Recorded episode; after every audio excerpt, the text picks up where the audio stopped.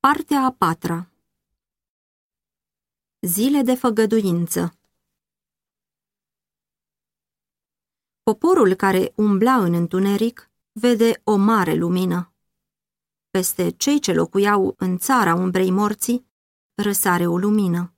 Isaia 9 cu 2 Căci pâinea lui Dumnezeu este aceea care se pogoară din cer și dă lumii viață. Ioan 6 cu 33 Capitolul 23 Împărăția lui Dumnezeu este aproape.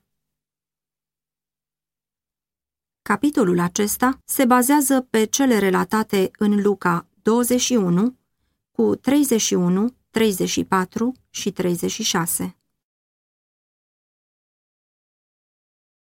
Isus a venit în Galileea și propovăduia Evanghelia lui Dumnezeu. El zicea, S-a împlinit vremea și împărăția lui Dumnezeu este aproape. Pocăiți-vă și credeți în Evanghelie. Marcu 1 cu 14 și 15 Venirea lui Mesia se vestise mai întâi în Iudeea. În templul din Ierusalim fusese prezis lui Zaharia pe când sluja în fața altarului nașterea înainte mergătorului. Pe dealurile Betleemului, îngerii vestiseră nașterea lui Isus. La Ierusalim veniseră magii să-l caute. În templu, Ana și Simeon mărturisiseră despre dumnezeirea lui. Ierusalimul și toată Iudeea ascultaseră predicarea lui Ioan Botezătorul, iar delegația trimisă de Sinedriu împreună cu toată mulțimea auzise mărturia lui despre Isus. În Iudeea, Hristos primise cei din tâi ucenici ai săi. Aici petrecuse el o mare parte din timp la începutul lucrării sale. Strefulgerarea Dumnezeirii sale, la curățirea templului, minunile sale de vindecare și învățăturile pline de adevăr dumnezeiesc care porneau de pe buzele sale, toate proclamau ceea ce declarase el în fața Sinedrului după vindecarea săvârșită la Betesda, că era fiul celui veșnic. Dacă conducătorii lui Israel ar fi primit pe Hristos, el i-ar fi onorat ca soli ai săi care să ducă lumii Evanghelia. Lor li s-a dat întâi ocazia de a deveni vestitori ai împărăției și ai harului lui Dumnezeu. Dar Israel n-a cunoscut timpul cercetării lui. Gelozia și neîncrederea conducătorilor iudei se transformase într-o ură fățișă și inima poporului a fost îndepărtată de Isus. Sinedriul le pădase solia lui Hristos și era hotărât să o omoare. De aceea Isus s-a îndepărtat de Ierusalim și de preoți, de templu și de conducătorii religioși, de poporul care fusese învățat în ale legii și s-a îndreptat către o altă clasă de oameni pentru a le vesti solia și pentru a aduna pe aceia care urmau să vestească Evanghelia la toate neamurile. După cum lumina și viața oamenilor a fost lepădată de autoritățile eclesiastice în zilele lui Hristos, la fel a fost lepădată și în toate celelalte generații următoare. Iarăși și iarăși s-a repetat istoria retragerii lui Hristos din Iudea. Atunci când reformatorii au predicat cuvântul lui Dumnezeu, ei nu se gândiseră să se despartă de biserica existentă, dar conducătorii religioși n-au vrut să tolereze lumina, iar aceia care o purtau au fost siliți să caute pe alții care doreau după adevăr. În zilele noastre, puțini dintre cei care susțin că sunt urmașii reformatorilor sunt mânați de spiritul lor. Puțini ascultă de glasul lui Dumnezeu și sunt gata să primească adevărul fără să țină seama de cine îl prezintă. Adesea aceia care merg pe urmele reformatorilor sunt obligați să se îndepărteze de bisericile pe care le iubesc pentru ca să poată vesti învățătura lămurită a cuvântului lui Dumnezeu.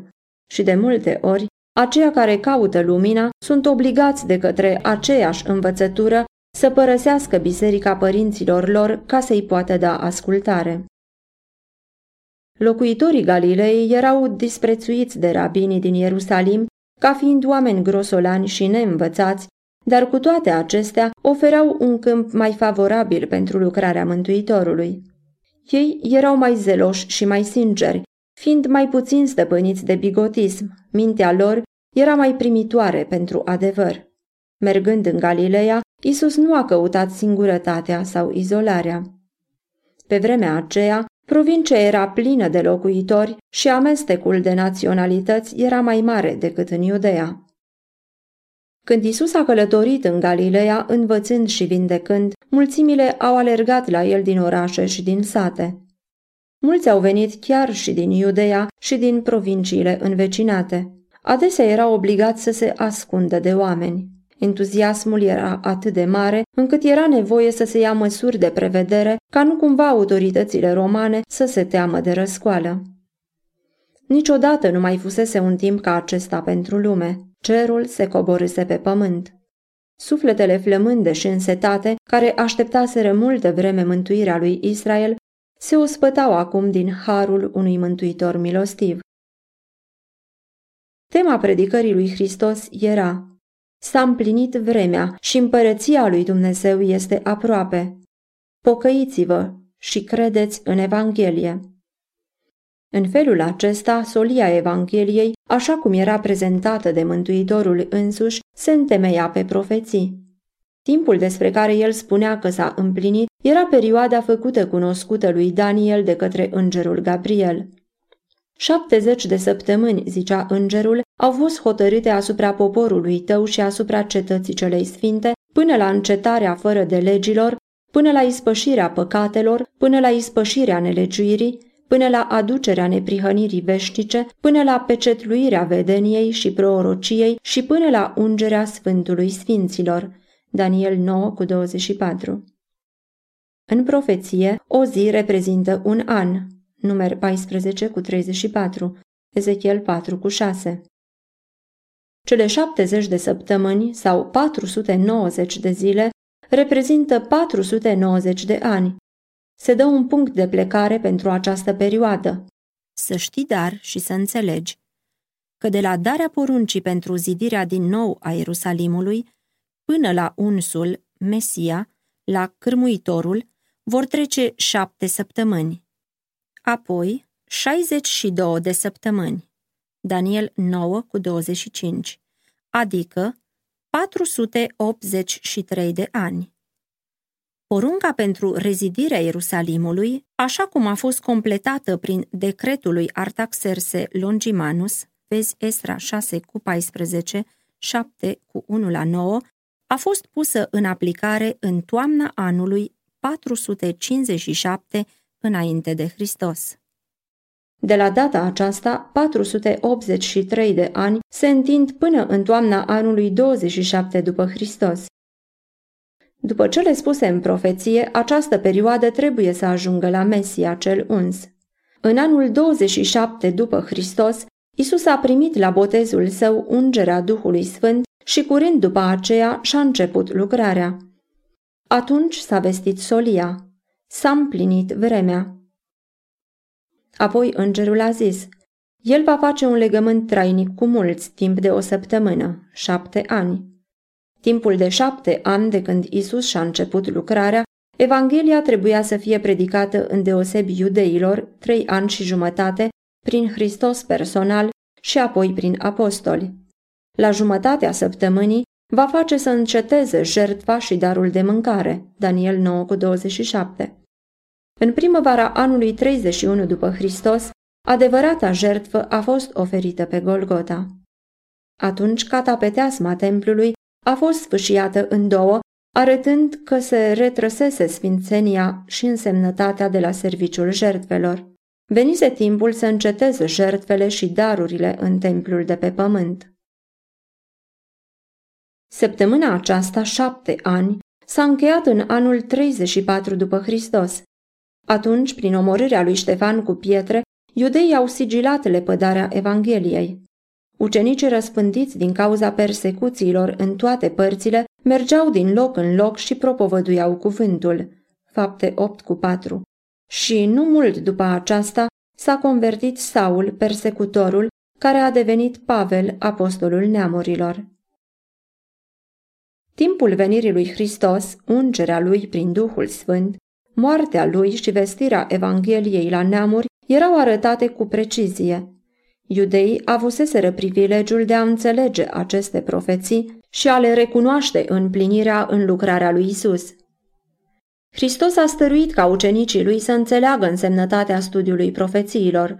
Referindu-se la profeția dată lui Daniel cu privire la timpul lor, el a zis, Cine citește să înțeleagă. Matei 24 cu 15.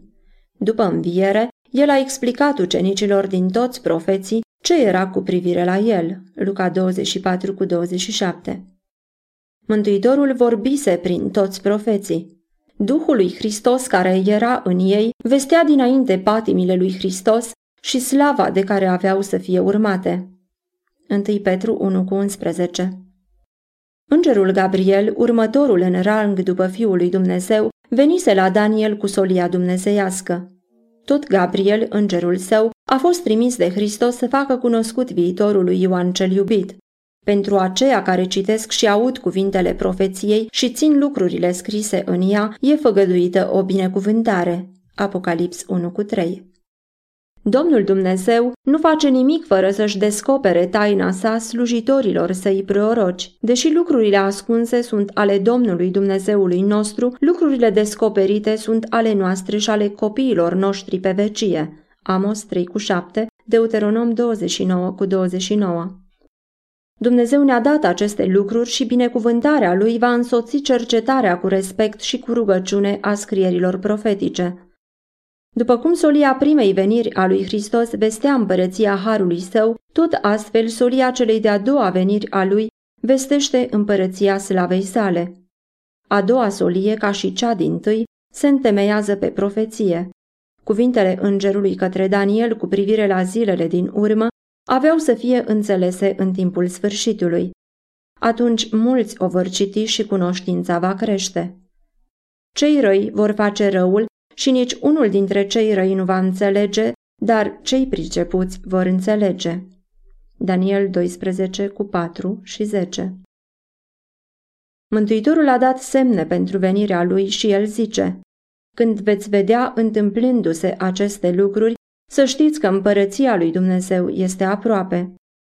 Luați seama la voi înșivă ca nu cumva să vi se îngreuneze inimile cu îmbuibare de mâncare și băutură și cu îngrijorările vieții acesteia și astfel ziua aceea să vină fără veste asupra voastră. Vegheați dar în tot timpul și rugați-vă ca să aveți putere să scăpați de toate lucrurile acestea care se vor întâmpla și să stați în picioare înaintea fiului omului. Luca 21 cu 31, 34 și 36 am ajuns la timpul prezis de aceste profeții. A venit timpul sfârșitului. Viziunile profețiilor sunt desigilate și avertizările lor solemne arată că venirea Domnului nostru în slavă s-a apropiat. Iudeii au interpretat greșit și au aplicat greșit cuvântul lui Dumnezeu și n-au cunoscut timpul cercetării lor.